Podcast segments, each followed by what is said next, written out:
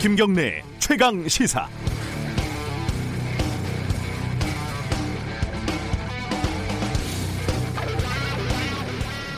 정치 권력이 더 셀까요? 경제 권력이 더 셀까요? 어, 이건 저번에 제가 말씀을 드린 아빠가 좋냐, 엄마가 좋냐 이런 질문하고 비슷한 건데 아시다시피 어, 요즘 청와대, 국회 이런데 비판하는 기사 쉽죠. 뭐 이런 기사 하나 썼다고 남산에 데려가서 두들겨 패고 이런 일은 없잖아요. 다만 언론사가 가지는 이념적인 지향이나 정치적인 편향 이게 소속 기자가 동의하지 않으면 인생이 좀 피곤해지긴 합니다. 그래도 어떻게 보면 정치 권력만큼 속된 말로 조직이 좋은 게 없습니다. 어느 정도 폼도 나고요. 기사를 쓰면요. 그런데 경제 권력은 좀 결이 다릅니다. 당장 밥그릇이 달려 있는 문제거든요. 광고, 협찬, 요즘 시대는 주먹은 멀지만 돈은 가깝습니다. 경향신문이 파리바게트 SPC로부터 협찬금 5억 어, 원을 약속을 받고 그 기업에 불리한 기사를 삭제를 했다고 해서 난리가 났습니다. 기자들이 집단적으로 반발을 하고 나섰고 사장, 광고국장, 편집국장 다 지금 날아갈 판이 됐습니다. 그런데 경향신문은 특별히 정치 권력, 경제 권력으로부터 독립을 표방한 곳이거든요.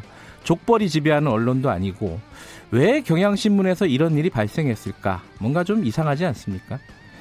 제가 경험하고 보고 들은 바로는 기업체로부터 돈을 받고 기사를 실어주고 빼주고 하는 건 보통 일반 언론사에서 그냥 일상입니다. 지난 1월에 뉴스타파가 보도한 로비스트 박수환 문자 시리즈를 보면요. 조선일보에 파리바게트가 1억 원을 주고 짧은 기사를 낸 의혹, 각종 언론사 기자들이 명품에 자여, 자녀 취업 청탁에 편의를 받은 사실들 다 나옵니다. 그런데 어느 언론사에서 의혹을 조사하겠다, 반성한다 이런 반응이 나온 적이 있습니까? 경향신문이니까 그래도 기자들이 반발하고 부끄럽다 이런 성명서가 나오는 거 아니겠습니까? 독립 언론을 표방한 경향신문에서 이런 스캔들이 터진 것은 부끄러운 일이지만 역설적으로 경향에는 희망이 있다는 걸 보여주는 한 단면입니다. 문제가 있어도 침묵만 하고 있는 다른 상당수 언론사 기자들이 더 부끄러울 일입니다. 12월 24일 화요일 김경래 최강 시사 시작합니다.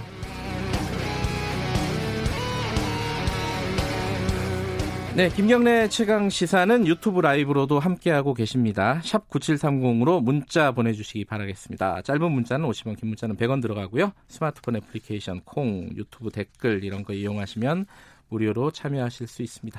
자, 오늘 크리스마스 이브네요. 주요 뉴스 브리핑부터 시작하겠습니다. 고발 뉴스 민동기 기자 어김없이 나와 계십니다. 안녕하세요. 안녕하십니까. 국회가 지금 어떻게 돌아가고 있습니까? 여야 4 플러스 1 협의체가 어제 국회 본회의를 열었는데요. 네.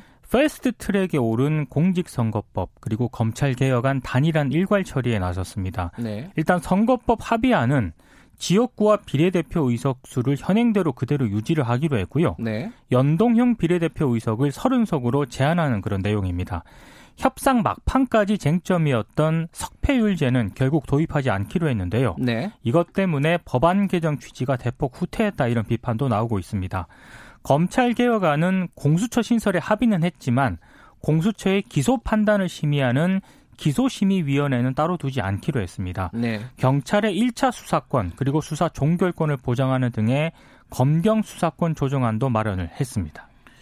아 이게 그러면 앞으로 이 임시국회가 적어도 한 대여섯 번은 열려야지 열렸다가 또 열렸다 네. 그만 이제 종료하고 열렸다 종료하고 계속 그렇게 될 겁니다. 예, 1월까지 그렇게 진행이 돼야지 쟁점 법안들이 상정이 될 거예요. 그죠? 네. 어, 필리버스터에 들어갔죠 자유한국당이. 네, 반민주 악법이라고 반발을 하면서 밤새 선거법 필리버스터를 진행을 했는데요. 문희상 국회의장이 예산 부수 법안 22건하고요.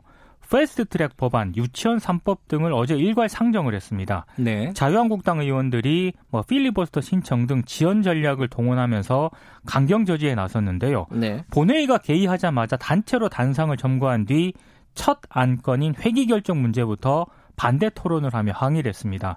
근데 자유한국당이 이번 임시의 회기에서 네. 선거법 필리버스터를 진행을 하더라도 내일 회기가 종료가 되거든요. 네. 그러면 또4 플러스 1 협의체는 26일 다시 임시국회를 소집을 해서 선거법 표결에 나설 방침입니다. 네. 이런 식으로 이제 뭐 검찰 개혁안이라든가 유치원 3법 등도 어, 표결하는 방식으로 이제 진행이 될 것 같은데요.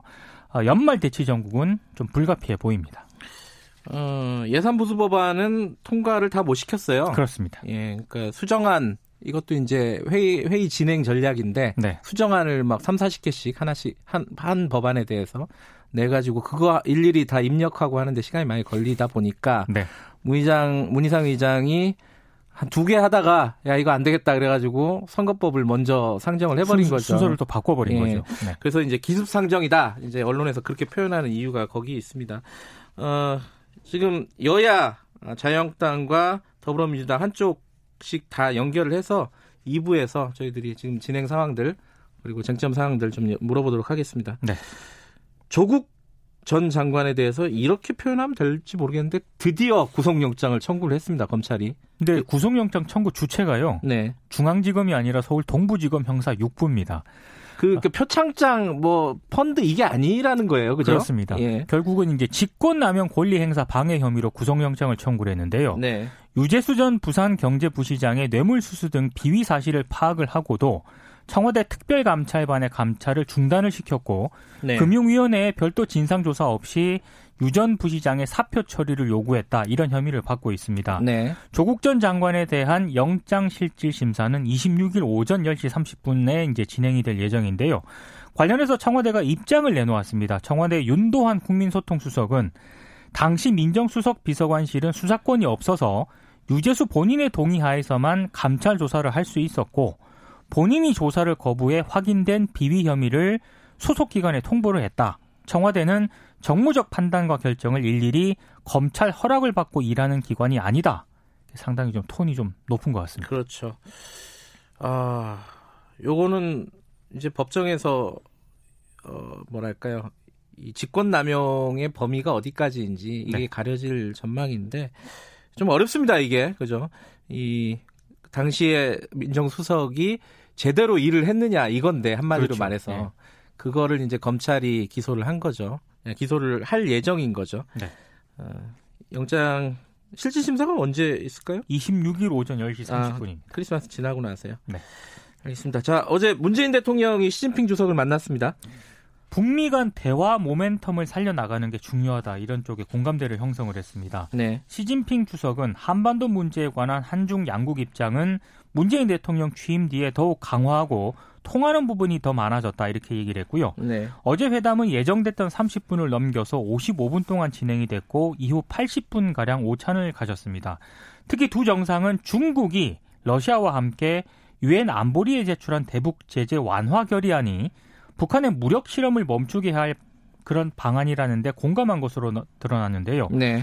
어, 남북 철도 도로 협력 사업 제재 대상 제외 그리고 해외 북한 노동자 송환 시한 폐지 등의 그 내용을 담은 이 제재 완화 결의안을 냈습니다. 꽤 길게 얘기를 한 거예요. 그죠? 아, 굉장히 길게 어, 한. 시간 가량 얘기를 한 거고. 네.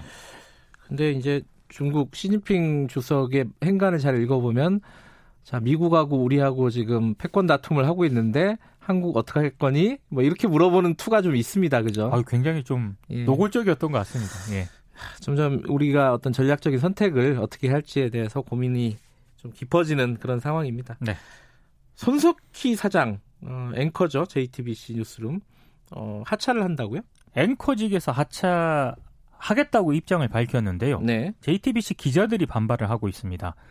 어제 한국기자협회 JTBC 지회가 밤늦게 사내에 성명서를 붙였는데요. 네. 이번 앵커 하차는 보도국 구성원들이 배제된 채 결정이 됐다면서 보도 자율성 침해를 심각하게 우려한다. 사측에 책임 있는 설명을 요구한다고 밝혔습니다. 네. 어제 JTBC는 그 손석희 사장이 앵커직에서 물러나서 당분간 이제 대표이사직만 수행하기로 했다는 입장을 밝혔는데요. 네. 앞서 어제 오후에 손 사장은 사내 회의에서 다음 달 2일 신년 토론까지만 진행을 하고 앵커 자리에서 물러나겠다 이렇게 말한 것으로 전해지고 있습니다. 네. 근데 앵커직 하차와 관련해서 어, 중앙홀딩스 경영진의 판단이다 이런 소식이 지금 전해지고 있는데요. 음, 어, 손석희 사장은 자신의 하차는 1년 전부터 논의가 된 것이다 이런 입장을 밝히기도 했습니다. 그러니까 기자들 입장은 어, 보도국에서 자율적으로 결정한 것이 아니라 어, 경영진에서 결정한 것이다. 그러니까 일방적으로 결정을 했다. 음, 이렇게 반발하고 반발을 있는 하고 있는 거군요. 네. 이건 조금 더 지켜봐야겠네요. 그렇습니다. 어, 떻게 일이 진행이 될지. 자, 다음 소식 전해 주시죠. 국세청이 최근 그 집값 상승을 등단 고가의 부동산을 통해서 부의 편법 대물림을 시도한 사람들 229명하고요. 네. 임대 사업자 가운데 탈루 혐의가 포착된 28명을 상대로 세무조사에 착수를 했거든요. 네. 근데 여기 보니까 뭐 부모와 친척 4명에게 각각 1억 원씩 6억을 분할 증여받은 다음에 임대보증금 5억을 포함해서 11억 상당의 아파트를 사들인 18세 미성년자가 또 있었다고 하고요. 증여세를 탈루했다는 의혹이네요. 그렇습니다. 그렇죠? 이게 대부분 이제 부모나 친인척 등으로부터 증여받은 돈을 네. 차입금 등으로 위장을 해서 증여세를 피한 혐의를 지금 받고 음, 있는데 네. 국세청이 세무조사에 착수한 상황입니다. 돈이 많으면 증여세를 좀 내도 괜찮을 텐데 아, 좀 내면 될 걸 가지고 음, 네. 또 이게 또 아, 아끼니까 부자가 됐다는 설도 있어요. 예, 다음 소식이요. 엘리베이터 교체 작업을 하던 노동자가 추락해 숨지는 사고가 또다시 발생을 했습니다. 음. 이번에도 역시 하청업체 노동자가 이제 사고를 당했는데요. 네. 고용노동부 승강기 안전공단으로부터 더불어민주당 한정의 의원이 자료를 제출을 받았는데 네. 현대 엘리베이터 하청업체 정밀 승강기 직원 A 씨가 지난 21일 경기 포천시 2층 승강로 승강기 교체 작업을 하던 중 지하 2층으로 추락을 했습니다. 네. 근데 이게 지상 2층 높이에서 이제 작업이 이루어지고 있었는데도 불구하고 추락 방지망은커녕 안전고리조차 갖춰지지 않았다고 하는데요. 네. 최근 5년 동안 엘리베이터 교체 수리 작업을 하다가 사망한 작업자가 37명에 어, 이르는데 어, 대다수가 추락, 끼임이 원인이 됐습니다. 그러니까 지금 이 뉴스 브리핑 시간에서 전해 주신 이 엘리베이터 관련된 산재도 꽤 있었어요, 지금. 제가 전해드린 것만 굉장히 많은 네. 것 같습니다. 네. 엘리베이터 이 수리가 굉장히 뭐랄까 시급한 사안이거든요. 왜냐하면 그렇죠. 사람들이 사용을 해야 되는데 엘리베이터가 고장이 나버리면은 네. 빨리 고쳐야 되잖아요. 그렇습니다. 그러다 보니까 여러 가지 안전 장비나 이런 것들이 좀 미비한 상황에서 작업을 하게 되고 이 부분은 조금 정부나 이런 쪽에서 좀 관심을 갖고 어, 감시를 좀 해야 되는 부분인 것 같습니다. 네. 마지막 소식 전해주시죠. 황당한 사건인데요. 네. 어린이용 만화책에 이별 통보를 받은 남자가 여자친구에게 염산을 뿌리는 장면이 담겨서 논란이 네. 되고 있습니다. 이 태경 TV 학교 탈출이라는 그런 책인데요. 만화책이죠, 이게. 예, 네. 이게 근데 내용을 보면 굉장히 황당합니다. 무척 도도하고 건방진 여성이 이별, 이별을 통보하니까 복수심에 불탄 남성이 여자 얼굴에 염산을 뿌렸다는 내용을 괴담처럼 묘사를 했는데요. 어, 해당 도서는 초등학생들에게 인기가 높은 유명 유튜브 크리에이터의 콘텐츠를 원작으로 만들었다고 하는데 네. 몇몇 누리꾼들은 간행물 윤리위원회에 유해 간행물로 신고를 했을 정도입니다. 예. 출판사 대원 키즈가 어제 해당 만화책을 전량 폐기하기로 결정을 했습니다. 어이없는 일이네요. 그렇습니다. 자, 고발 뉴스 민동기 기자였습니다. 고맙습니다. 고맙습니다. 김경래 최강 시사 듣고 계신 지금 시각은 7시 38분입니다. 최강 시사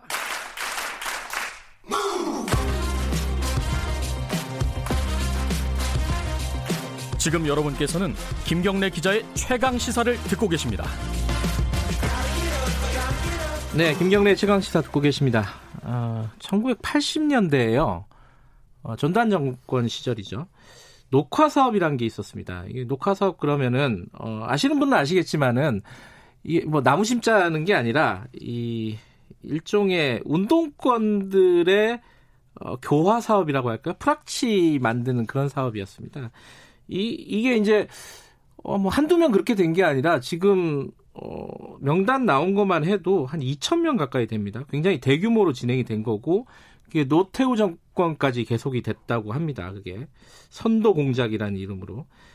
이 피해자들에 대한 어떤 보상이라든가 진상 규명이 아직 제대로 안 됐어요. 그래서 지금 최근에 피해자 200여 명이 진실 규명 추진위를 만들어서 어, 진실을 규명하자 이렇게 지금 목소리를 내고 있습니다. 이제 시작 단계입니다. 어, 피해자 중에 한 분을 저희들이 스튜디오에 모셨습니다. 관련 얘기 좀 여쭤보겠습니다. 조종주 선생님 나와 계십니다. 안녕하세요. 네, 안녕하세요. 반갑습니다. 네. 어, 조 선생님은 그 진실규명 추진위원회에서 지금 활동을 하고 계신 거죠? 예, 사무처장 맡고 있습니다. 마이크 조금만. 예, 예 사무처장 맡고 예, 있습니다. 그, 고맙습니다. 그 선생님은 언제 그 끌려가신 거예요? 말하자면 그게 이제 녹화 사업이라 그래가지고 대학생들이나 뭐 운동권 학생들을 징집한 거잖아요. 군대로 보내버린 거잖아요. 일단 네. 일종의. 예. 언제 끌려가신 겁니까? 저는 1983년 8월 23일 학교에 그날 개학하는 날이라 가지고 등교하다가 바로 학교 앞에서 바로 잡혀서 바로 군대로 가버렸어요. 그때가 몇 학년? 2학년 때입니다. 아, 예. 2학년. 그러니까 1년 대학 생활을 하고 예. 2학년 첫 개학 일에, 일에 잡혀가신 8월 달이니까 다음 학기. 아, 예. 2학기에. 아, 예, 예. 아니 그 영장이 사전에 나온 건가요? 아니면 뭐 어떻게 저는 학교 일찍 들어가 가지고 예. 아예 신체 검사 받으라는 통지를 받은 적이 없었어요. 아 신체 검사도 안 받았던 상황이었어요? 예, 신체 검사도 안 받고 군대 가서 군 끝나고 제대하고 나오니까 신체 검사 통지서가 왔더라고요. 그러니까 네? 관리가 안 돼 있었던 거죠. 아 예. 제대를 하니까 신체 검사 받으라고 온 거예요? 예, 예. 그러니까 병무청에서는 예. 어느 과정을 거쳐서 제가 군대 갔는지도 잘 모르고 있고, 그러니까 저는 사라져 버린 거죠. 사라져 버렸다가 이제 나오니까 다시 신체 검사 받으라고 통지가 왔던 거죠. 근데 개학 날 그러면 군대 가라고 해서 바로 그날 예, 바로 끌려, 그날 끌려간 거예요? 예, 바로 바로 끌고 가버렸어요. 아니 부모님들한테 연락이나 이런 것들은 그럼 어떻게 합니까? 아무도 몰랐죠. 제 군대 간 거를 그 군에 가면 옷이 오지 않습니까 집으로. 그렇죠. 예, 옷이 훈련소에서요. 온 예. 보고 알았었고. 아 부모님이요. 예, 그렇게 알았었고 어. 행방불명 됐다고 난리가 났었죠. 아니 그 부모님도 부모님인데 뭐 주변에 친구들도 갑자기 학교에 안 나온 거잖아요. 예, 친구가. 사라진 거죠. 예. 야, 그런 경우들이 많이 있었어요 그 당시에는. 예, 즐비했죠.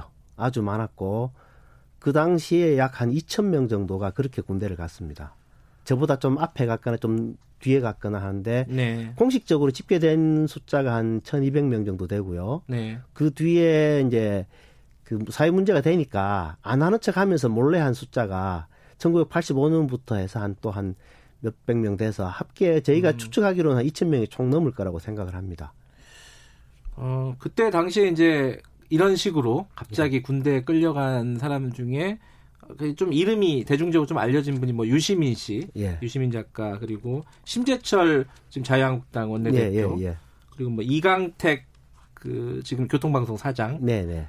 뭐 김선수 대법관, 뭐 예, 이렇게 예. 뭐 유명한 분들도 있지만 어쨌든 어 숫자만 해도 어 대략 한 2천 명 정도 된다 네. 이런 말씀이죠. 근데 끌려 가셔가지고 그럼 그냥 일반 군대 생활을 하는 거잖아요. 어떤 예. 그, 그 아니면 또 뭐 다른 일을 시키든가 뭐 그런 걸 하는 건가요? 그 우리를 군에 끌고 간 것은 첫째는 네. 사회에서 격리시키겠다는 게 제일 1차 목적이었던 것 같고요. 운동권이라서? 예, 운동권이라서 아. 격리시키겠다. 예. 그러니까 군사 독재 정권이 유지되는데 방해가 예. 되니까 계속 그 특히 우리가 그 당시에 가장 큰 이슈는 광주 항쟁에 대한 진실을 규명해라라는 음, 거예요. 83년이었으니까 예, 한참 예. 그게 이제 컸고 예. 그걸 국가가 국민들에게 어떻게 폭력을 가하는지를 보고 다 충격을 받았기 때문에 네. 그것이 우리한테 가장 큰 그 당시의 이슈였고 아픔이었고 그랬죠. 근데 예. 그런 계속 그 아클레스건을 계속 건드리니까 학생들이 예, 예. 이걸 격리시켜야 되겠다. 이게 음. 1차 목적. 네. 두 번째는 격리시킨 다음에 정신을 개조하겠다. 녹화 음. 사업 하겠다. 그 녹화 사업이라는 게 예. 말하자면 뭐 붉은 이념을 푸르게 만들겠다. 예, 뭐 이런 거죠. 녹화 예, 사업이. 예. 그 다음에는 그렇게 해서 정신을 개조한 다음에 프락치로 활용하겠다. 그래서 아직도 잡지 못하고 있는 대학 내의 운동권 학생들을 잡아내겠다. 음. 프락치로 활용하겠다. 이렇게 3단계 정도로 생각을 했습니다. 아니 정신 개조라고 하면은 그냥 하는 게 아니라 뭐 예를 들어 뭐 구타라든가 예. 고문이라든가 예. 이런 것도 있었나요 그러면?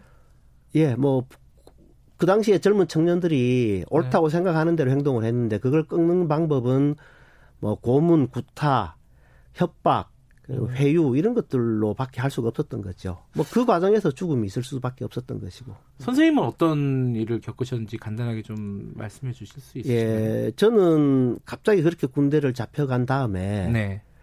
뭐그 당시 군대는 다 고생하는 거니까 뭐 그렇긴 하죠. 예, 좀더 네. 맞고 음. 뭐 너희들 뭐 데모하다 왔지 하면 네 얻어 맞고 일상적인 폭력에 노출은 돼 있었지만 음흠. 그 정도는 참고 견디겠다 생각을 했어요. 네. 그런데 우리의 의사와 다르게 불법적으로 잡혀서 군대에 오고 거기서 이렇게 그 사상을 개조하려고 하고 네. 또 프락치 활동을 강요하는 이런 환경 속에서 우리가 군대 생활을 할 수는 없다. 음. 그래서 반드시 이거는 사회 문제화 시키겠다는 생각을 하고 탈영을 했어요. 아 선생님 탈영을 하셨어요? 예, 이등병 때 탈영을 했습니다. 어허. 아니 그 몇 개월 만에 탈영을 하신 거예요? 이제 훈련소 끝나고 나서 두 달 만에 했죠. 예. 아 그러면은 자대 배치 받고 두 달 만에 예. 이거를 사회에 좀 고발을 해야겠다. 예. 아, 그래갖고 어떻게 됐습니까? 탈영을 하고 나서? 먼저 이제 탈영하면 네. 바로 잡으러 나오잖아요. 그렇겠죠. 바로 잡으러 나오니까 처음에는 머리가 좀 길 때까지 예. 군인이니까 머리 짧았으니까 예. 그 머리가 길 때까지 숨어 있어야 되겠다 생각해가지고 절에 숨어 있었어요. 절에요? 예, 절에 음. 숨어 있었고 뭐 그 과정에서 저는 계속 숨어 있으려고 했는데 갑자기 아버지가 나타나셨더라고요. 음흠. 절, 절에. 네. 저희 누나가 제가 어디 있는지 알고 아무도 몰랐는데 뭐 군부대에서는 더욱더 알 수가 없는 거고. 네. 그런데 이제 눈, 이제 아버지가 알게 돼가지고 오셨더라고요. 그 음. 아버지한테는 설득을 했어요. 음. 여차저차한 과정으로 이것을 네. 반드시 남한산성 갈 작정하고 생각한 거 시작한 거니까 네. 그렇게 알아달라. 음. 그리고 불이 겪겠다. 뭐 음. 젊은이로서 그 정도 그 배짱은 있다라고 해서 설득을 했는데 어머니를 만났는데 음. 이제 그 보안대하고 헌병대에서 내 어머니하고 붙어 있었던 것 같아요. 그 동안 한 일주일 동안. 아하. 그러면서 계속 어디 있느냐 알고 있는 것 같은데 어디냐 계속 하고 이제 혹시 북한으로 넘어간 것 같다 이야기를 계속 했던 거예요. 어머니한테요? 예, 어머니한테. 아, 걱정 많이 하셨겠네요. 그러니까 예. 저희 어, 머니도 배짱도 있으시고 그런 분인데 음흠. 제가 이제 마침 잠시 어떻게 여지가 있어 틈이 있어가지고 어머니를 만났는데 어머니가 숨을 못, 못 쉬는 거예요. 음. 숨이 코에서 목까지만 왔다 갔다, 뭐 우리 흔히 하는 말로 깔딱 숨 쉰다 이러는데, 음. 그러고 계시는 거예요. 정신을 거의 놓, 놓기 직전 상태가 돼 계시고. 그래서 이제 설득을 하려고 했다가, 아, 음. 아버지는 설득을 하지만 어머니는 못 하겠다 생각이 음. 들더라고요. 네. 그래서 한 30분 이야기를 하다가, 아, 이러다 우리 엄마 죽겠다 생각이 들어서 갈게요. 올라가서. 아, 그럼 다시 군대에 가신 예, 거예요? 예, 다시 올라갔습니다. 음. 근데 그럼 탈영까지 하고 이래가지고 예. 가서 더 고초가 심하셨을 것 같은데요. 뭐 다 다 고생했지. 저뿐만이 아니라 예. 뭐 저, 저도 고생했지만 저처럼 군대 간 사람들 2천여 명, 2천여 명 전부 다 고생 많이 했습니다. 그 일로. 뭐 어떻게 보면 저보다 더 한 분들도 많이 있더라고요. 아니 근데 사상 개조라는 게 이게 젊은 사람들의 생각을 바꾸는 건데 그게 가능한 건가요? 어떤 식으로 하는 거예요? 그 보통 일주일에서 예. 15일 예. 더 길면 한 달씩 그 보안사에서 고, 고문 협박을 하는 거예요. 고문 협박. 그러면서 어. 계속 그 불확지 활동을 강요하고 많이 하는 게 이제 써라. 너 네가 한 일을 아. 써라. 네, 쓰는 거예요. 친구들이 예. 이제 무슨 책 읽고 어떤 활동을 했는지 이런 거다 예. 쓰라는 거군요. 예, 그래서 예. 결국은 다시는 그렇게 하지 않겠습니다라는 글을 쓰, 쓰라고 압박을 하는 거죠.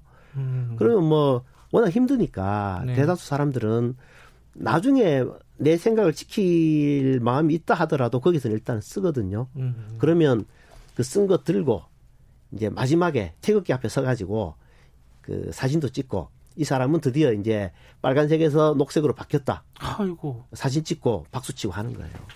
그래가지고 사상이 바뀌었다고 생각을 하는 거예요. 아니, 이게 무슨 나치도 아니고 뭐. 어, 나치 비슷하죠. 나, 나치라고 봐야죠. 근데 그런 상황을 못 견디고 스스로 목숨을 끊거나 예. 아니면은 지도세도 모르게 진짜 사라진 분들이 꽤 많잖아요. 의문사. 예, 예. 어느 정도로 파악이 됩니까? 저희가 공식적으로 현재는 10명을 이야기합니다. 10명이요? 예. 정부에서 그 인정한 사람이 4명, 그 다음에 음. 자료가 없어서 파악이 안 되는 2명, 네. 그 뒤에 뒤에 또 있어서 예. 그리고 이제 제대한 다음에 네. 그 트라우마를 극복하지 못해서 돌아가신 분들도 계시고 아. 예.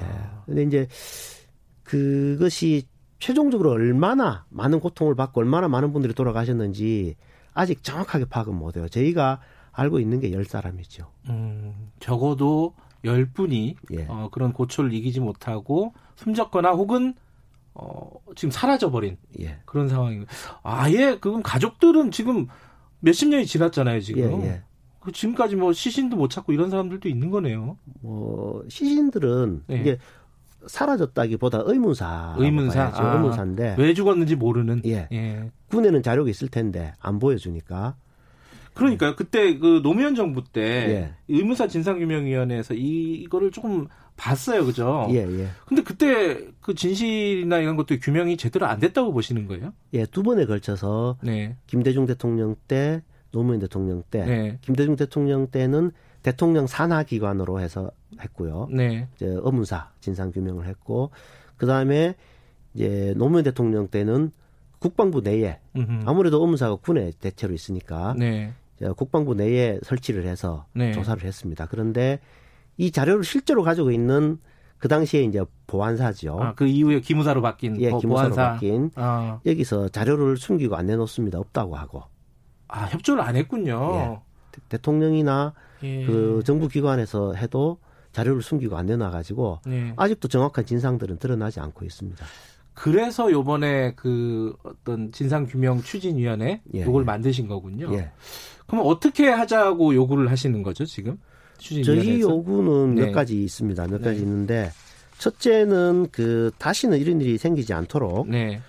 그, 그 당시 어떤 일이 있었는지 자료를 다 공개해라. 음, 일단 자료를 공개해라. 자료를 공개해서 철저한 네. 진상 규명을 하자. 네. 두 번째로는 이런 것들이 뒷받침되기 위해서는 특별법이 필요하다. 음흠. 진실 규명을 위한 진상 규명을 위한 특별법을 만들자. 네. 그 다음에 관련자 책임자들을 처벌하자. 음. 예. 그리고 다시는 국가가 이러한 그 국가 폭력이 일어나지 않도록 공개 사과하고 재발 방지를 확실하게 해라. 아직 사과를 못 받으셨나요? 예, 공식적인 사과가 없었습니다. 그래요. 예. 음, 물론 이제 공소시효 같은 것들이 다 지나서 예. 현행법으로 뭐 처벌하기는 쉽지는 않겠지만은 예. 그래서 특별법 만들자. 예, 특별법을 만들어서라도 예. 예. 어, 책임자는 처벌하고 진실을 좀 규명하자. 네네. 그리고 공식적인 사과가 필요하다. 네. 이런 말씀이시네요. 네. 얼마 전에 전두환 씨 집 앞에 가서 시위를 하셨어요. 네네. 그 현장에 가셨었네요. 예. 어, 전두환 씨 최근에 언론에 많이 노출이 됐습니다. 예, 밥 먹는 거, 뭐 골프 치는 거. 예, 예. 보실 때 어떤 느낌이 드십니까? 그 방송에서 이렇게 말해도 될지 모르겠지만 네. 정말 죽이고 싶은 생각이 들 만큼 그래요? 화가 납니다. 예, 아직도 어. 화가 납니다. 어. 그리고 반드시 처벌해야 되겠다는 반드시 처벌하고 응당한 대가를 치르도록 해야 되겠다는 생각을 아주 강하게 갖고 있습니다. 전두환 씨가 이 부분, 이 사건 뭐 녹화 사업이나 이런 부분에 예. 대해서 뭐 언급을 하거나 이랬던 예. 적이 있나요? 뭐 사과를 한다거나 뭐 그러지는 않았겠죠. 전혀 안 했고요. 예.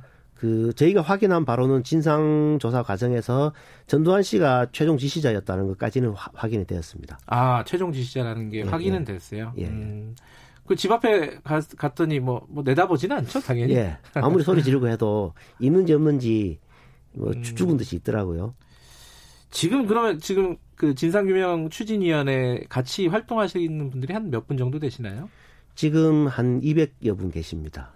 어, 이게 연세들이 한 60대 60 전후이죠. 예. 제가 제일 막내 정도 되고요. 그렇습니까? 예. 아, 아까 이제 그 트라우마를 이기지 못하고 예, 예. 어, 안타깝게 사망하신 분도 계시다고 했잖아요. 네, 네. 그런 분들은 어, 가족분들이나 이런 분들도 같이 좀 참여하고 이렇게 하나요? 예, 가족분들이 다 같이 참여하고 계십니다. 유족들이요? 네. 음, 그렇군요. 뭐 형, 뭐 부모 이렇게 다 참여하고 있습니다. 알겠습니다. 이게 뭐 지나간 일이라서 약간 좀 뭐랄까요 어, 편하게 말씀하시는 것 같지만 그 말씀 네. 속에 굉장히 좀 아픔 같은 것들이 느껴지는 네. 그런 것 같습니다. 어찌됐든 진상이 규명이 안 됐다 이 부분이 가장 핵심인 것 같습니다. 그렇죠. 예. 예. 보안사가 협조도 안 했고요. 네. 알겠습니다. 오늘 어, 아침 일찍 나와주셔서 감사합니다. 오늘 크리스마스 이브인데. 아, 예. 네, 참 이게 크리스마스 이브에 이런 안타까운 얘기를 해서 저희, 저희들도 좀 마음이 아픕니다. 자, 일이 어, 진상 규명도 되고 책임자 처벌도 되고 했으면 네. 좋겠습니다. 저희들도 계속 지켜보도록 하겠습니다. 네, 고맙습니다. 오늘 감사합니다. 네. 아, 강제 징집 그리고 녹화 사업이라고 이른바 부르는 그 사업의 피해자십니다. 조종주 선생님과 이야기 나눠봤습니다. 김경래 최강기사 1분 여기까지고요. 잠시 후 2부에서 뵙겠습니다.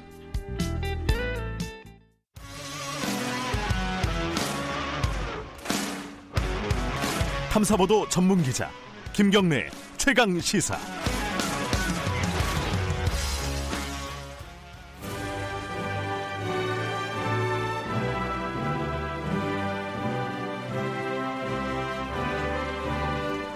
네, 김경래 최강시사 2부 시작하겠습니다.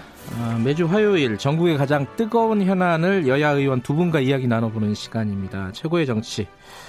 오늘은 어, 국회 상황이 굉장히 급박하게 돌아가고 있어서 전화로 양쪽을 좀 연결을 해야 될 것 같습니다. 어, 제 저녁부터 지금 어, 임시국회에서 필리버스터가 진행이 되고 있죠. 어, 양쪽 여야 릴레이 인터뷰로 진행을 해보겠습니다. 오늘은 대신해서. 어, 김경래 최강시사는 유튜브 라이브로도 함께 하실 수 있고요. 샵 9730으로 문자 보내주시면은 저희들이 공유하겠습니다. 짧은 문자 50원, 긴 문자 100원입니다. 스마트폰 애플리케이션 콩 이용하시면 무료로 참여하실 수 있습니다. 네, 먼저 더불어민주당 김종민 의원 연결해 보겠습니다. 안녕하세요. 예, 김종민입니다. 예. 어, 이 필리버스터 지금 끝나신 지 얼마 안 되셨죠? 예, 예. 조금 전에 끝났습니다. 예. 어, 주호영 의원, 한국당의 주호영 의원 이어서 두 번째로 필리버스터 네. 토론에 참여하셨는데 주로 어떤 얘기 하셨습니까? 오늘? 주로 이제 뭐 선거법에 대한 이제 무제한 토론이니까요. 네. 예, 왜 우리가 이 선거법을 개정하려고 하는지. 네. 그리고 이제 그 우리나라 지금 선거제도의 문제점 그리고 또 역사적으로 이제 선거제도라는 게 어떤 이제 경과를 거치면서 또 어떤 장단점들이 있는지 네. 그래서 궁극적으로는 앞으로 이제 어떤 방향으로 나가야 되는지 그리고 최종적으로 이 안이 어떻게 보면 최소 개혁안이거든요. 네. 이 최소 개혁안에 이르게 된 그 이유, 음. 그 불가피한 이유에 대한 설명 그리고 이 최소 개혁안이라도 왜 해야 되는지 뭐 이런 것들 이제 두루두루 네. 다 이제 그 얘기를 하다 보니까 시간이 좀 길어졌어요. 근데 지금 자유한국당에서는 예. 이 원래 안건에 반대하는 쪽에서 그러니까 자유한국당이 선거법에 반대하니까 필리버스터를 하는 건데 아니 찬성하는 민주당이 필리버스터를 하는 경우가 어딨냐 이렇게 네. 얘기하더라고요. 요거 어떻게 답변하시겠어요? 어, 일단 그 어떤 안건에 대한 토론이거든요. 이게 네네. 토론인데 이제 그 찬반 토론이 있는데 그건 대개 보면 5분 제한을 두고 하잖아요. 네. 이건 무제한 토론이니까 무제한 반대 토론이라고 하는 규정은 아니고요. 무제한 토론이기 때문에 네. 찬성 의견이 있다 하더라도 네. 이 안건에 대해서 의견이 있는 분들은 누구나 나와서 네. 발언 신청을 해서 할 수 있는 제도입니다. 음, 그러면 앞으로도 계속 자유한국당 한 분, 어, 민주당 한 분 이런 식으로 진행이 되나요? 네, 그렇게 되어 있습니다 지금. 아하. 그럼 20, 그 일정으로 보면 25일 날 자정까지 끝내는 거고요? 예. 어, 그러면 어차피 이제 그 상정에서 통과되는 거는 힘들 거고, 어, 26일 날 다시 임시회의를 열게 되는 건가요? 그렇죠. 26일 날 임시회를 이제 소집을 해놨고요. 네. 그래서 26일 날 아마 뭐 시간 뭐 언제 언제지 예상은 좀 어려운데. 네. 아마 의장님이 이제 수일 본회의를 소집을 하게 되면 네. 없이 표결을 하게 돼 있습니다. 그러면은 지금 요번 어 지금 회기에서 원래 통과를 해야 되는 법안들이 있었잖아요. 특히 예산 부수 법안. 요거 다 통과가 안 됐죠, 지금. 예산 부수 법안을 하다가 예. 지금 한국당 예산 부수 법안 한 건마다 네. 30건씩의 수정안을 이제 네. 무더기로 지금 이제 제안을 해놓고 있잖아요. 네. 그리고 이제 계속 이제 의사 진행을 방해하고 있기 때문에 회의 진행 방해 때문에 사실상 이게 이제 표결이 좀 어려워졌어요. 네. 그래서 의장님이 그러면 쟁점 법안을 먼저 표결을 하자 이러고 이제 선거법을 상정하신 거거든요. 네. 그래서 아마 그 예산 부수 법안은 이 선거법이 일단 통과되고 나면 네. 아마 공수처법 통과 이후에 아마 예산 부수 법안 처리를 하지 않을까 제 예상은 그렇게 보고 있습니다. 아 그래요? 그런 지금 어, 이런 상황이면 필리버스터가 계속되는 상황이면요. 회기 한, 하나 할 때마다 쟁점 법안은 하나밖에 통과가 안 되는 거잖아요. 그렇죠. 예, 그렇게 되면은 예산 부수 법안은 이 다음 다음 회기 정도나 그러면 지금 말씀하신 대로 공수처 법안을 먼저 상정하게 되면 다음 다음 다음 뭐 이 정도나 되겠네요. 그죠? 아니요. 제가 이제 예상을 해 보면요. 네. 일단 다음 회기가 이제 시작이 되면 네. 선거법은 지체 없이 표결을 해야 되기 때문에 선거법 표결을 먼저 하게 됩니다. 예. 선거법 표결을 먼저 하게 되고 나면 그 다음에 예산보수 법안을 또 통과시키기 위해서 노력을 좀 하겠죠. 예. 한국당이 만약에 저렇게 방해를 안 하면 예산보수 법안을 많이 통과시킬 거고, 예. 또 한국당이 저렇게 계속 방해를 해서 예. 회의가 진도가 안 나가면, 네. 그러면 다시 또 공수처 법안 인 쟁점 법안을 상정을 해서 네. 포스터를 진행을 하게 되지 않을까 싶어요. 그래서 음흠. 몇 개나 예산보수 법안을 몇 개나 통과시킬지는 아직은 좀 예. 지켜봐야 되겠습니다. 아, 그럼 회기가 지금 몇 번 살라미 전술이라 그러잖아요. 흔히들 하는 말로 몇 번이나 계속될지 이거는 지금 예측이 됩니까? 일단은 다음에 이제 선거법 그 예. 표결하는 회의를 한번 해야 되고요. 예. 그다음에 공수처법 표결하는 회의를 한번 해야, 해야 되고요. 예. 그다음에 이제 어, 검경수사법 및 검경수사권 조정이 두 개인데 그렇죠. 두 개를 해야 되고요. 그다음에 유치원 3법이니까 세 개를 더 해야 되죠. 예. 그러면 이제 선거법 회기부터 시작을 하면 이게 어네 개 일곱 번의 회기가 필요한 거죠 지금. 하하. 그럼 뭐 이, 이틀만 잡아도 뭐 한 보름 훌쩍 가는 거네요, 그죠? 사실 다른 법은 뭐 무제한 토론을 걸어 놓긴 했지만 뭐 이렇게 막 필사적으로 저지하겠다 이런 분위기는 아닌 것 같아요. 네. 제가 보기엔 이 공수처법 선거법, 공수처법 이 두 번에 걸쳐서 네. 이두 개의 법안이 만약에 처리가 되면 그 다음부터는 한국당이 계속 필리버스터를 하게 될지조차도 잘 모르겠습니다. 알겠습니다. 그럼 내용으로 들어가서요. 뭐 시간이 길지 않으니까 좀 간단간단하게 큰 쟁점만 좀 여쭤볼게요. 선거법부터 여쭤보면은 원래 민주당 안이 250 플러스 50이었잖아요. 근데 이제 지역구가 25대 75 아니. 아, 어, 그건 원안이었고 이제 최근에 이제 4 플러스 1에서 50대 50은 이제 예. 소수당이 특히 예. 이제 지역구가 축소되면 안 된다고 주장하는 당에서 제안했던 아니에요. 예. 근데 거기서도 예 마지막에 지역구 의석을 세석 늘렸어요. 그러니까 현행대로 가자는 거잖아요. 지역구는. 예, 예, 예. 이게 그러니까 어, 지역구가 250에서 253이 됐는데 예. 이게 왜 이렇게 변한 거예요? 요거는? 요게 그 유권자들이 보기에는 원래 마지막에 이, 예, 예. 원래 이제 패스트트랙 안에는 일단 이제 그 의석 조정도 있었고요. 네. 70으로 있었고 그다음에 준연동제 석표율 이런 게 있었잖아요. 네. 그런데 이제 그 여러 가지 요소를 담는 선거법 개정은 이번에는 좀 어렵다고 판단을 한 거예요. 음흠. 그래서 정말로 필요한 최소 개혁만 하고 네. 일단 현재 있는 선거법을 유지하되 네. 정말 꼭 필요한 게 뭐냐 음흠. 이거에 대해서만 마지막에 논의를 한 겁니다. 그래서 다 하자고 논의를 하면 뭐는 빼고 뭐는 넣고 하는 거에 대한 논쟁이 정리가 안 됐어요. 네.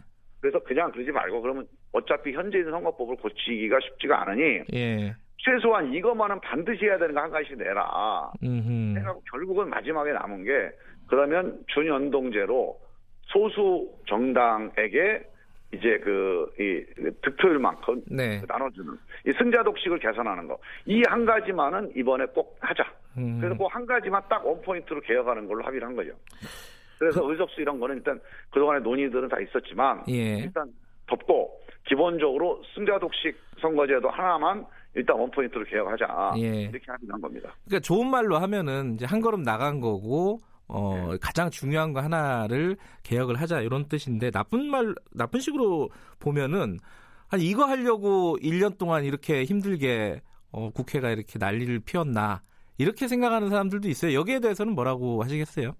그거는 이제 약간 이렇게 그, 그 언론에서 네. 너무 이제 그 관습적으로 이렇게 말씀을 하시는데 네. 전혀 그렇지 않아요. 음흠. 지금 이 225대 75 선거법이라는 게 네.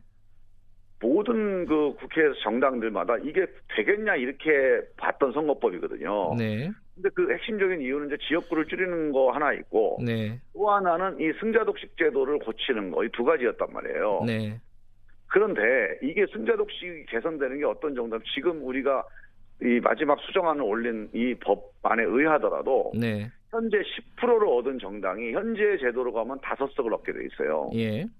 그런데 이 새로 수정한 새로 개정된 제도로 가게 되면 15석을 얻게 되어 있습니다.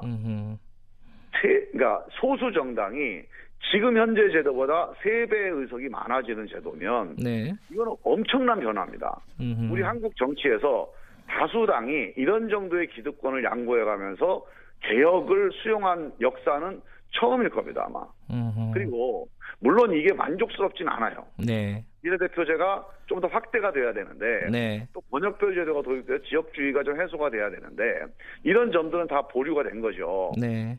하지만 이 승자 독식 제도를 이 정도로 개선한다는 것만으로도 네. 아마 대한민국 정치사에서 상당히 획기적인 그런 개정이 될 거다 저는 그렇게 봅니다. 아, 공수처 얘기도 잠깐 여쭤볼게요. 그 자유한국당에서 공수처에 대해서 좀 얘기하는 걸 들어보면은 어, 공수처 하나 얻으려고 군소정당한테 이 선거법 양보하고 민주당이 얻은 거 아니냐. 공수처를 왜 이렇게 어, 민주당이 확보하려고 하느냐. 그게 뭐, 이 좀 더 나아간 얘기인 것 같기도 한데, 어, 예컨대 이제 정권이 바뀌면은 대통령이 수사받는 상황 이런 것들을 어, 두려워해서 그런 거 아니냐. 이렇게 해석을 하더라고요. 이건 뭐 어떻게 말씀하시겠습니까? 예. 대통령 되기 전에 1번 공약이 공수처였어요. 예. 그러니까 대통령 되기 전부터 수사받을 거를 걱정해서 공약을 내걸었다 이런 말이잖아요, 결국은. 네네. 말이 안 되는 얘기죠. 음... 공수처는요, 지난 20년 동안 우리 당이 일관되게 주장을 해온 아니에요. 네. 그 이유가 대통령이 수사받자고 한 아니에요, 이게. 음흠. 대통령이 지금까지 수사를 안 받아요. 왜? 검찰을 대통령이 인사를 하니까 검찰이 대통령 수사를 안 하고 대통령이 그만두면 수사를 합니다. 네. 현직 대통령을 감시를 안 하는 거예요. 예. 그러니 공수처를 만들어서 대통령만 특별히 감시하는 수사기를 만들자고 시작한 게 공수처예요. 그런데 대통령하고 주변 사람들만 하기는 어려우니까 기본적으로 장관들, 그 다음에 판검사들, 대개 보면 기존의 수사 조직이 좀 봐주거나 잘 수사를 안 했다고 생각되는 음. 고위 공무원들 네. 이것만 전문적으로 수사하는 건데 대통령이 이거를 왜 대통령이 이걸 하려고 그러겠어요. 음흠. 대통령한테 불편한 조직입니다, 공수처는.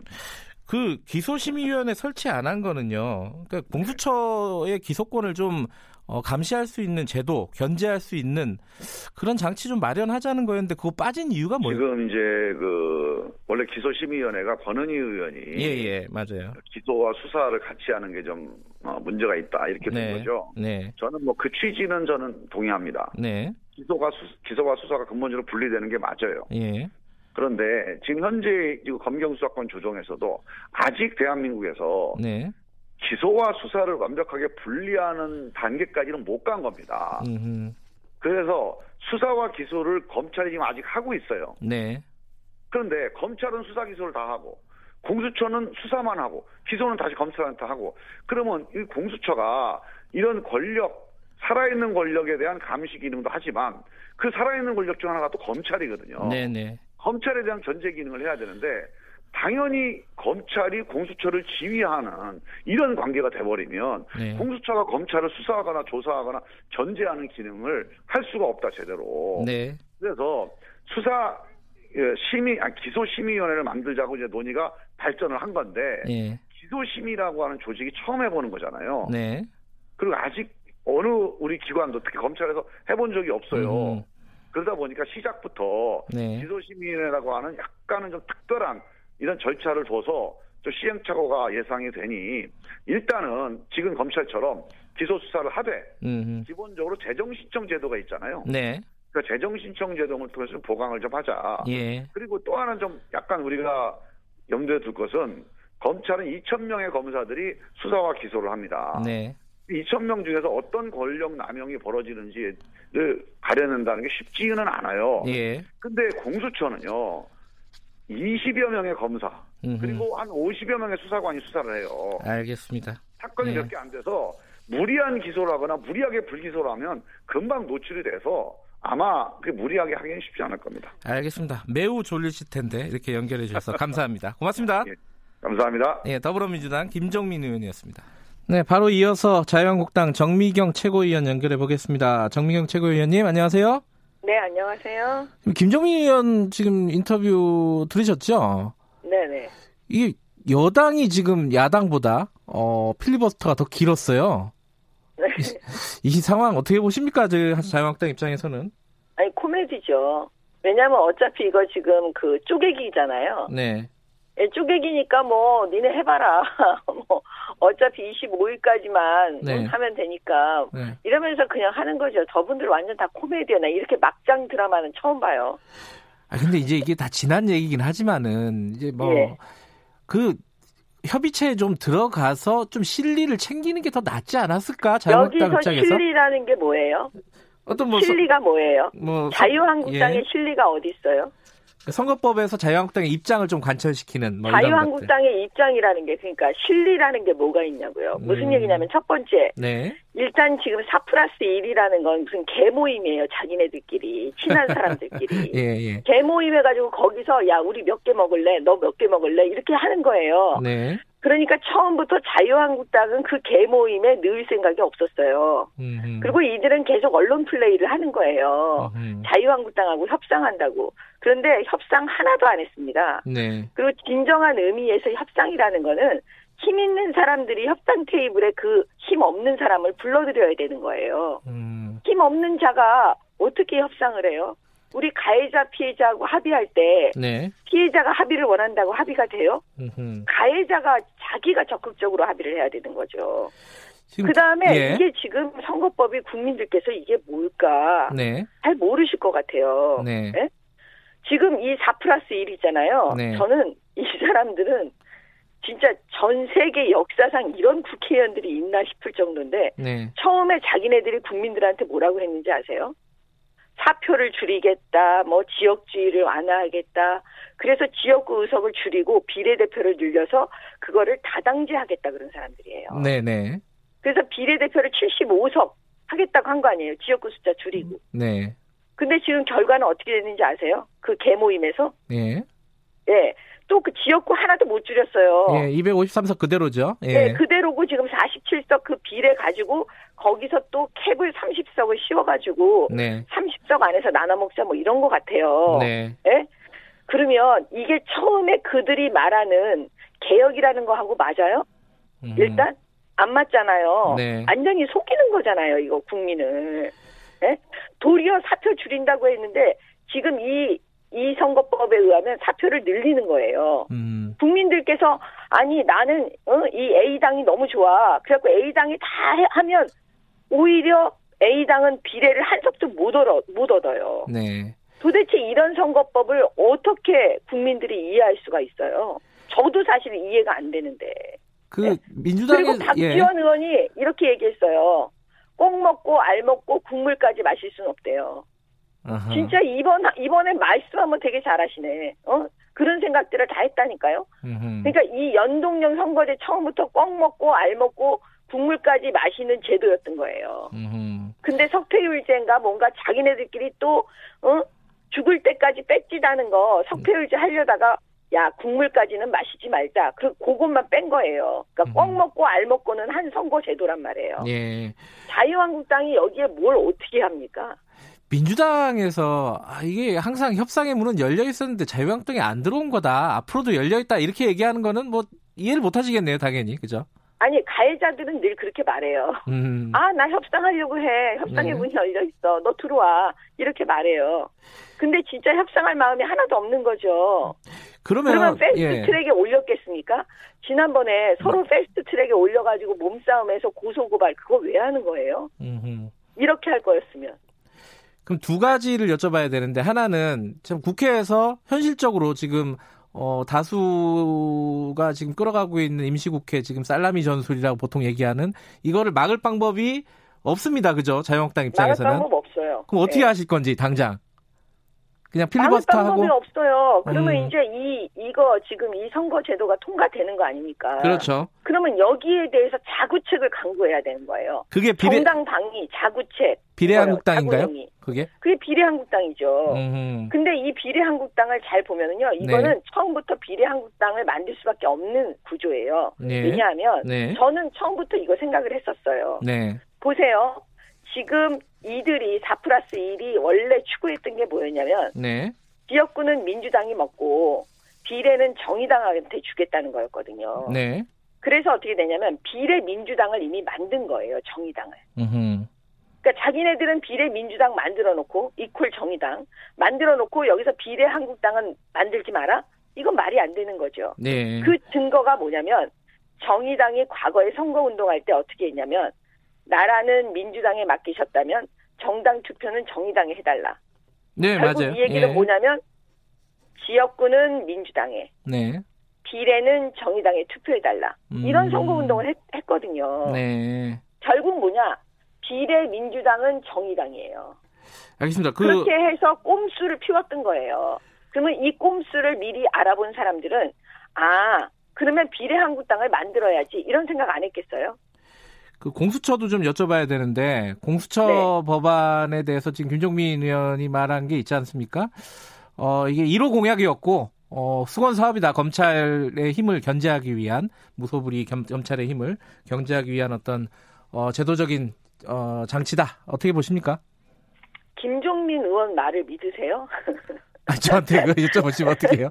아니, 보세요. 국민들께도 제가 여쭤보는 건데. 예. 이분 지금 4 플러스 1 있잖아요. 네. 처음에 그들이 말했던 것과 지금은 완전히 막장이거든요. 네. 결국은 그 속셈은 다 속이고 처음부터 개혁하겠다고 하면서 말도 안 되는 막장 선거법을 지금 통과시키려고 하는 거예요. 네. 결국은 자기들 밥그릇 싸움이거든요. 네. 금배지 하나 지금 더 달아보려고 이 난장판을 만들고 있는 거예요. 공수처. 그러면 예. 공수처는 그들이 말하는 처음의 의도대로 그게 맞을까요? 여기서 음. 한번 의문점을 제시해야 되는 거죠. 음흠. 결국 아니라는 거죠. 음흠. 입으로 떠드는 거하고 속으로 생각하는 거하고는 틀린 거예요. 음흠. 저는 이렇게 거짓말 잘하는 정권은 진짜 처음 봤어요. 보다 음. 못해서 이 공수처도 말이 그럴싸하잖아요. 네. 고위공직자를 비리 비리를 수사한다. 네. 근데 핵심은 뭐냐면 수사가 아니에요. 수사.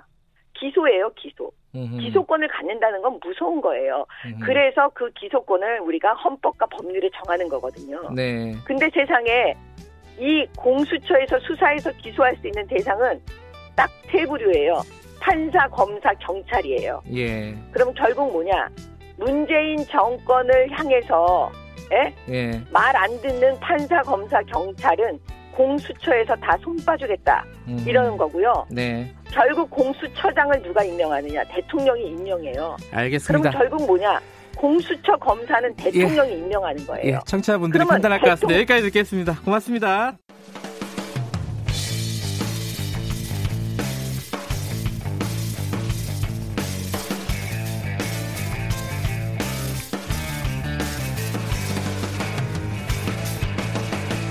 김경래의 최강 시사.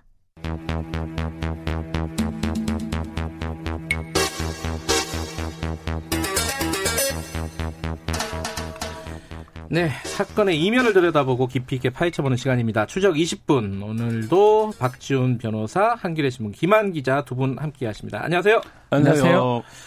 어, 오늘 두 가지 얘기를 할 건데요. 하나는 이제 이제 사건을 뭐라고 명명을 해야 될지 잘 모르겠습니다. 네. 이 처음엔 김기현 사건이라고 부를만 했었는데 이제는 뭐 송병기 사건이 된 것 같기도 하고 모르겠습니다. 어쨌든 그 사건 하나랑 유재수 사건 어, 감찰 무마. 예. 네. 그거 이제 조국 장관을 영장을 쳤으니까 이것도 조국 사건이라고 해야 되나? 네. 뭐 어쨌든 두 사건을 할 건데 뭐부터 하죠? 송병기, 송병기 사건. 이요 예. 자, 요거는 요 얘기부터 시작을 해보죠. 그러니까 송병기 씨는 송철호 지금 울산시장의 측근이죠. 네. 그죠? 네. 거기까지는 맞고. 네. 근데 송병기 씨가 갖고 있었던 어떤 수첩, 본인은 뭐 메모장이라고 네. 주장하지만, 그게 지금 연일 어, 언론 지면을 가득 채우고 있습니다. 네. 자, 요 어떤 수첩인지 누가 어, 김한 기자가 좀 어, 말씀해 주시죠. 시간이 엇갈리고 있죠. 뭐 검찰 쪽에서 나오는 얘기는 뭐 제2 안종범 수첩이다 이렇게까지 얘기를 했는데 네. 어제 이제 송병기 부시장 기자회견을 했죠. 네. 검찰이 어, 압수된 수첩을 업무 수첩으로 단정하고 언론이 이걸 스모킹건이라고 얘기하면서 음. 뭔가 대단한 게 있는 것처럼 네. 얘기를 하고 있지만 이건 업무 수첩이 아니다. 그리고 이제 어제 그 얘기를 직접 하진 않았지만 이제 결국 이런 얘기예요. 그러니까 업무 수첩이라고 이름을 붙임으로써 뭔가를 연상시키는 그러니까 여기 뭔가 대단한, 연상시키는 네, 대단한 것들이 적혀 있는 것처럼 지금 네. 이제 검찰이 플레이를 하고 있지만 자기는 그냥 적어놓은 것에 불과하다. 그리고 뭐 그 뭐라 그럴까요? 그러니까 업무 수첩이라고 하면 이제 통상적으로 지시를 받은 거를 이제 적는 거를 저희가 연상을 하잖아요. 그렇죠. 그러면 이제 육하 원칙에 따라서 뭐 장소, 시간, 계획, 뭐 실행, 누구 지시였는지 이런 기자들이 취재 수첩에서 제일 이제 꼼꼼하게 적는 건 누가 말했는지 뭐 이런 부분이잖아요. 그렇죠. 예. 근데 이제 자기 수첩은 그런 게 아니라는 거예요. 그러니까 자기가 그냥 아무렇게나 아. 적어 놓은 거다. 그렇기 때문에 주어가 어, 없을 수도 있겠고. 네, 그렇죠. 그렇기 경우. 때문에 음. 그 부분과 관련해서 너무 지금 검찰이 이 수첩의 의미를 부풀리고 있다. 이게 이제 송병기 그 부시장 쪽의 입장이죠. 수첩에 그런 내용이 있어요. VIP가 기재가 돼 있고요. 예. 확인이 안 되고 있어요. 뭐 VIP, BH 뭐. 예, 뭐 용서할 수 없다. 뭐 임모 뭐 이렇게 얘기를 하고 있는데 이런 게 이제 사실은 이제 뭐 선거 개입 내지 아니면 공직선거법 위반이 아니냐 이게 이제 검찰 측 아 검찰이라 하면 안 되겠죠. 언론에서, 언론에서 예. 파악한 내용인데 과연 이게 업무용 수첩이냐 메모장이냐 이게 정말 중요한 포인트가 아닌가 생각이 이게 듭니다. 이 수첩에 기재된 내용을 실제로 썼던 시점은 2016년 국회의원 선거 네. 전 네. 그죠? 그리고 2018년 지방선거 전 그렇죠. 뭐한 2년에 걸쳐서 뭐 정확하게 몰라요. 우리가 본 적이 아무도 없기 없죠. 때문에 네. 검찰에서 어, 검찰이가 또 하면 안 되나? 네. 어쨌든 흘러나오는 얘기가 네. 어 2016년 그 무렵인데 네. 선거에 청와대 혹은 구체적으로는 문재인 대통령이 개입했다. 음. 그거를 이제 만들 아, 아, 그, 만들고 싶다고 얘기하면 안 되겠죠. 예. 그, 아니, 그 이제 제목이나 예. 이런 걸 보면 그런 냄새를 피우기는 예. 해요. 근데 이제 몇 가지 쟁점이 있는데 그거부터 가보죠. 이 네. 수첩 내용이 어떻게 나오는 거예요? 이게 그게 이제 지금 청와대가 많이 이제 뭐 쟁점화 시키려고 하는 부분이잖아요. 네. 이거 검찰에서 흘리는 겁니까? 아니면 어떻게 취재를 하는 거예요? 뭐그 부분과 관련해서 지금 송부시장이 어제 좀 자세하게 얘기를 음. 했는데요. 몇 가지 사례를 들면서 얘기를 했습니다. 뭐 검찰 수사 초기에는 자기가 전혀 기억이 나지 않았다라는 거예요. 구체적인 자기 행적이나 행동들이. 근데 음. 한 가지 예를 들었어요. 지금 언론이 보도하고 있는 것 중에 2018년 3월 31일 모임이 있습니다. 이 네. 모임이 뭐냐면 송철호 변호사 당시 이제 현 울산시장이죠. 뭐 정몽주 지금 이제 울산시 정무특보인데 이런 분들이 모여서 이른바 이제 청와대 하명 공약이라고 얘기되고 있는 건에 대한 논의를 했다라고 이제 언론들이 보도를 하고 있는데 음. 자기가 찾아보니 기록을 자기는 이날 골프를 골프 치러 갔다라는 예. 거예요. 그러니까 아. 지금 이제 언론들이 수첩 내용이라고 보도하고 있는 것들이 사실이 아니다. 음, 음. 이거를 강변하는 거죠. 근데 이 수첩은 누구만 지금 갖고 있는 겁니까? 검찰만 검찰만 갖고 있는 거거든요. 음. 그러면 이 수첩 내용이다라고 보도하는 건 출처를 밝히지 않더라도 이제 검찰발이 될 수밖에 없는데 음. 어제 이제 그 불만을 얘기를 한 거죠. 수첩 지금 보도되고 있는 수첩 내용이 사실과 좀 다르다. 뭐 이 얘기를 어필을 좀 한 겁니다. 일단은 안종범 수첩이 떠오를 수밖에 없거든요. 근데 안종범 그렇죠? 수첩은 음. 우리가 공개가 지금은 됐죠. 누가 봐도 그거는 이 업무 수첩이에요. 네. 근데 이거는 지금 메모장인지 수첩인지 알 수가 없지만 공개는 안 되고 있어요. 뭐 언론에서 이걸 어떻게 파악을 했는지 몰라도 검찰만이 압수수색을 갖고 있는 거거든요.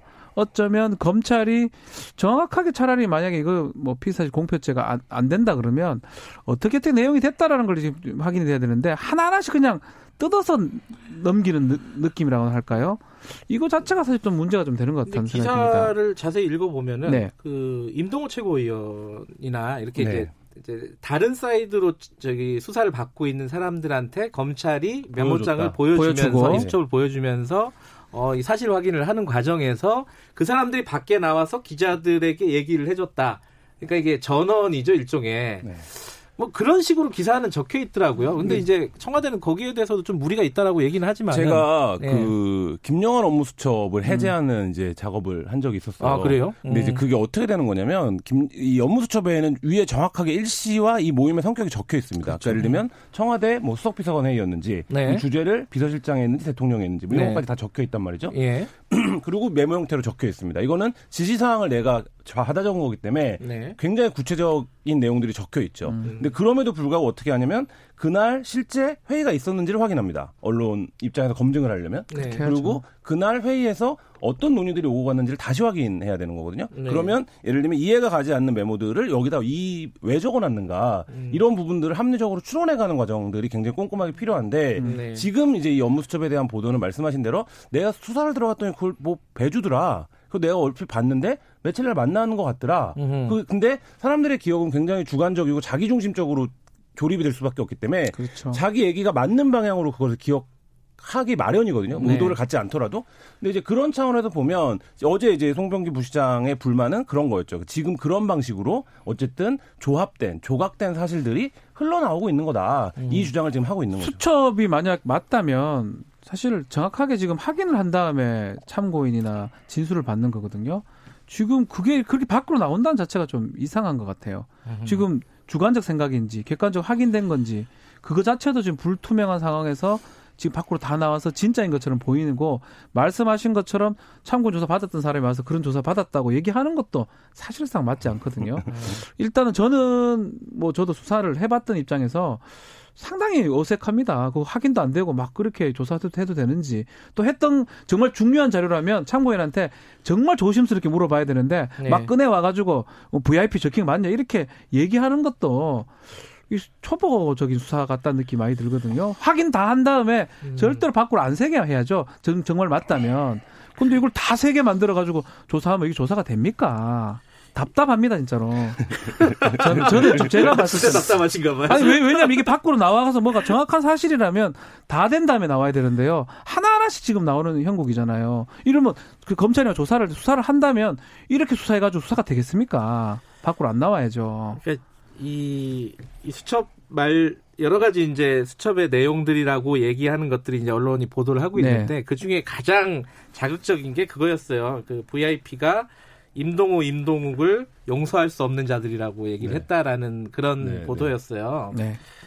뭐 임동호, 임동욱은 그 송철호 시장의 이제 겨, 경쟁자들이었죠. 경선 뭐 네, 경쟁자들이었는데 VIP의 어, 친구고 송철호 씨는 어, 시장은 근데 이제 이게 어디에서 누가 얘기했다는 게 없어요, 이게. 그렇죠. 그 송병기 씨가 VIP한테 직접 들었을 일은 만무하고, 네. 그죠? 누군가의 전원일 텐데, 음. 막 적었다면은. 그렇죠. 혹은, 어, 용서할 수 없는 자들이라고 생각했으면 좋겠다라는 소망일 수도 음. 있고, 모르겠어요. 모르겠지만, 어쨌든 전원인데, 이, 이게 이렇게, 중요하게 보도를 할, 할 수 있는 제가 기자의 양심으로 안 돼요. 연결고리 음. 찾아야 됩니다. 어, 저는 네. 언론도 마찬가지고 검찰도 마찬가지. 여기서 한번 더 나가야 돼요.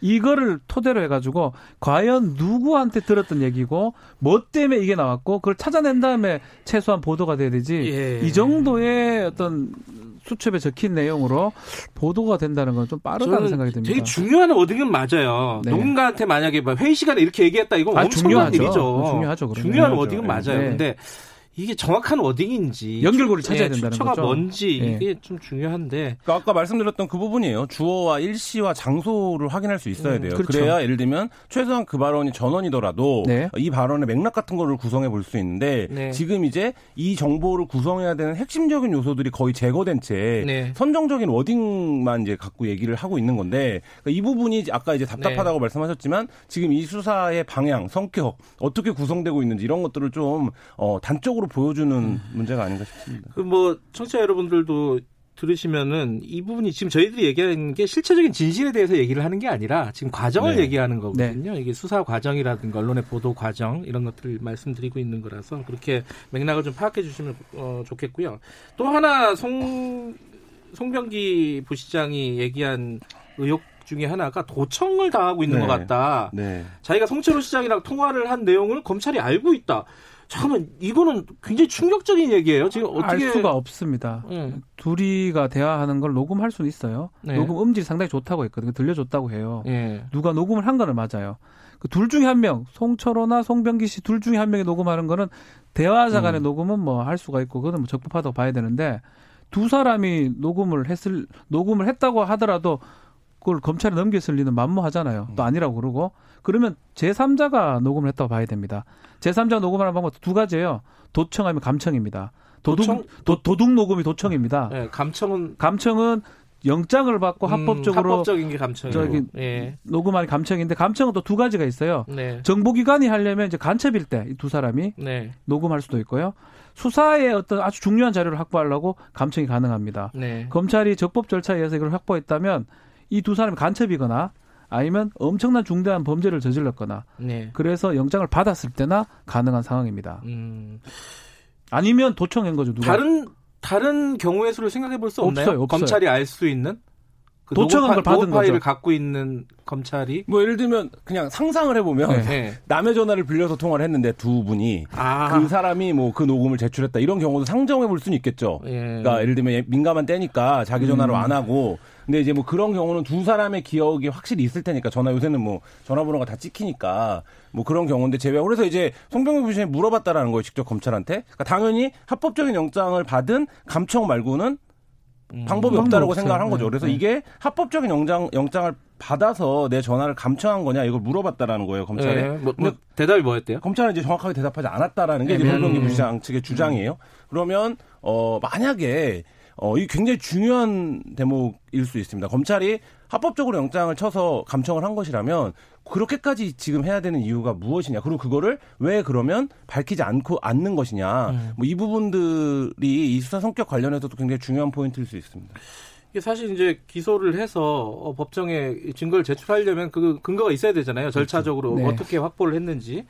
이 지금 궁금하긴 해요. 이건 그 호기심일 수도 있는데 음. 어떻게 이 녹음 파일을 어, 어, 검찰이 갖고 있을까? 근데 지금으로서는 경우의 수를 생각해 보면은 없다. 거의 없다. 도감청 네. 말고는 도청은 안 했겠죠. 설마 네. 도청한 걸 검찰이 바보도 아니고 네, 깔지는 그렇죠. 않았겠죠. 일단 도청했으면 증거능력 자체가 없으니까 쓰면 안 네, 되고요. 네, 감청을 했을 리는 좀 만무하고 뭐 이상한 상황입니다. 네.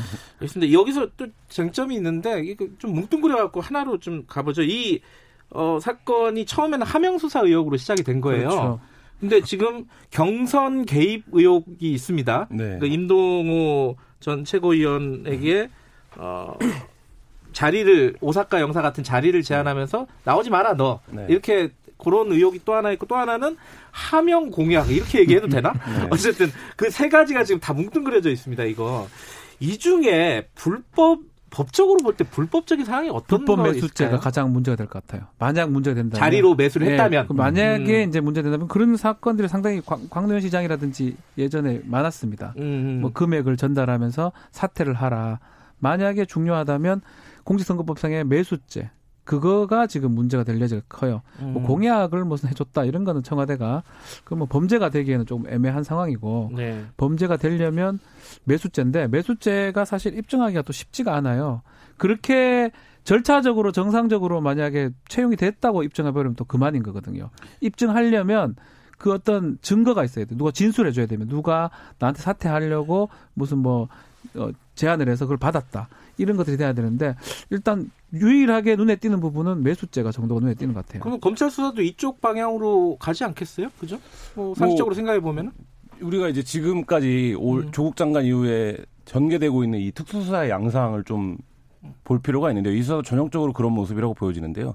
조국 장관을 애초에 표창장이 네. 엄청난 문제인 것처럼 털 네. 얘기를 하다가 그다음 이제 넘어갔죠. 사모펀드로 사모펀드. 넘어갔고 그리고 이제 결과적으로 지금 어, 조국 장관에 대한 그 건으로 여러 수사, 음. 세 갈래 수사를 했죠. 웅동학원까지. 음. 네. 근데 결국 기소를 못했습니다. 그 건으로는. 못했죠. 그리고 나서 음. 이 건도 역시 마찬가지인데 애초에는 이바 A, A라는 방향이 있는 에 음. 문제인 것처럼 시작을 했죠. 네. 그러다가 하다 보니까 어 이거 아니라 B가 문제인 것 같은데. 하명 수사로 네. 시작했잖아요. 네. 네. 이렇게 나오는 거죠. 그리고 지금 C도 좀 이상한 것 같아. 하명 음. 공약도 하명인 것 같아. 뭐 이렇게 음. 지금 나오고 있는 거예요.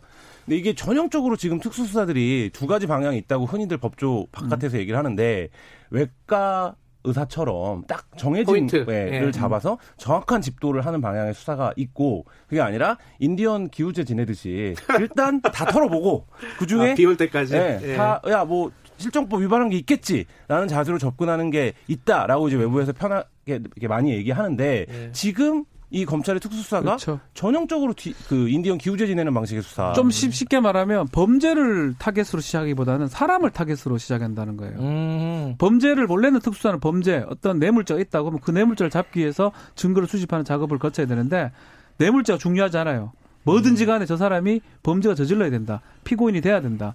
그 타겟으로 시작하고 있다 보는 게 지금 맞는 것 같습니다. 검찰 수사는 외과 집도이처럼 아주 정확하고 이렇게 신속하게 해야 된다라는 음. 게 윤석열 총장 말 아니었나요? 그 전에 뭐 말인가? 다른 특수통들이 그 특수의 어떤 그, 이어져 내려오는 예. 그, 그 10개 명이잖아요. 뭐 그건데 어. 원래는 그렇게 하죠. 그렇게 음. 해야 되고 우리 검찰청법에도 객관의 의무가 있어요. 하다가 아니다 싶으면 불기소도 해야 되고 검찰은 음. 왜냐하면 기소 독점 기소 편이 모든 권한을 검찰이 갖고 있거든요. 저 저렇게 뭐 인디언식으로 얘기를 지금 했었는데 인디언 기우제 음. 얘기를 했는데 저렇게 사람을 타겟으로 하면 결국은 구속이 되겠죠. 어떤 사람이든. 아, 저 객관의 의무 말씀하셨는데 네. 제가 저 최, 최근에 취재하던 게 있어 궁금해서 네. 어 피의자한테 유리한 증거를 검찰이 확보했어요. 그거 제출해야 됩니까? 제출해야 됩니다. 원래는 의무예요? 예. 안 하면 불법이에요? 불법은 아닌데 아, 검찰청법에 제출하도록 돼 있습니다. 아 그래요? 알겠습니다. 그, 원래는 변호사는 안 해도 되지만 예. 제가 따로 좀 해야 됩니다. 따로 좀 네. 상의하겠습니다. 자, 그 어, 조국 장관 영장 청구를 했습니다. 네. 어, 이거 이거는 감찰 무마 의혹인데 이거는 어, 직권 남용 관련해 가지고 보통 어, 스트라이크 존이 넓어졌다 많이 얘기하잖아요. 네. 어떻게 예상하십니까? 이거는 좀 어, 법리적인 부분도 좀 들어가 있는 부분이라서. 네, 뭐 그거를 생각하면 제일 쉬울 것 같아요. 우병우 민정수석이 계속 구속이 안 돼갖고 음. 뭐 사회적 비분과 왜 우병우 구속이 안 되는 거냐. 세 번인가 두 번안 네, 됐죠. 네. 라고 했잖아요. 같은 지금 상황입니다. 그러니까 예를 들면 음. 그 당시에 법원이 우병우 민정수석의 직권남용이 아까 이제 스트라이크 존이 넓어졌다고 말씀하셨는데 그래도 존에는 들어와야 된다라는 네. 음. 판단을 했던 거거든요. 음. 근데 결국 그 존에 넣기 위해서 세 번까지 이제 갔던 건데 네. 이 조국 장관도 지금 어쨌든 존에는 넣어야 되는데 이게 이제 존에 들어오는 문제냐 이거에 대해서는 굉장히 치열했고 그 앞에 제가 뭐 저는 뭐 법률 전문가는 아니기 때문에 따로 말, 말씀드리지 않고 우병우 전 민정수석처럼 누구나 봐도 문제가 있다라고 생각했음에도 불구하고 이 직권 남용은 세 번이나 걸릴 정도의 문제였다. 그거는 김석수 네. 특별감찰관하고 네. 누가 봐도 막 엄청나게 문제되고 직권 남용이 될 만했던 사건도 영장 청구 음, 어려웠거든요. 쉽지 않다 직권 남용. 이 사건은 글쎄요, 뭐 박청철 비서관이 뭐 어떤 얘기를 했는지 모르겠지만 그 음. 사람들이 정말 많은 얘기를 해가지고 그게 진술화 됐을 때 음. 그래도 범죄가 될지 뭐안 음. 될지 애매한 상황이다. 영장은 조금 어려운 상황이라고 생각이 드는데 제 예상하고 항상 뭐 반대로 많이 돼서 뭐 얘기하고 싶지는 않습니다. 알겠습니다. 네. 어, 영장 나오는 거 보고 네. 제가 화요일 날 박지훈 변호사께 어, 따지든가 이러도록 하겠습니다. 자 오늘 말씀 감사합니다 두 분. 네 감사합니다. 고맙습니다. 박지훈 변호사 한겨레 신문 김환 기자였습니다.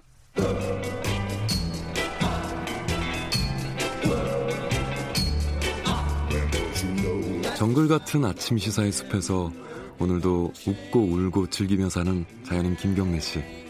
그의 하루 일과는 KBS 1라디오 김경래의 최강 시사를 진행하는 것으로 시작합니다. 어, 그런데 이게 무슨 소리죠? 아침부터 열심히 준비한 자연인 김경래의 밥상 같이 드셔보실래요? 후회 없는 아침 건강한 시사 김경래의 최강 시사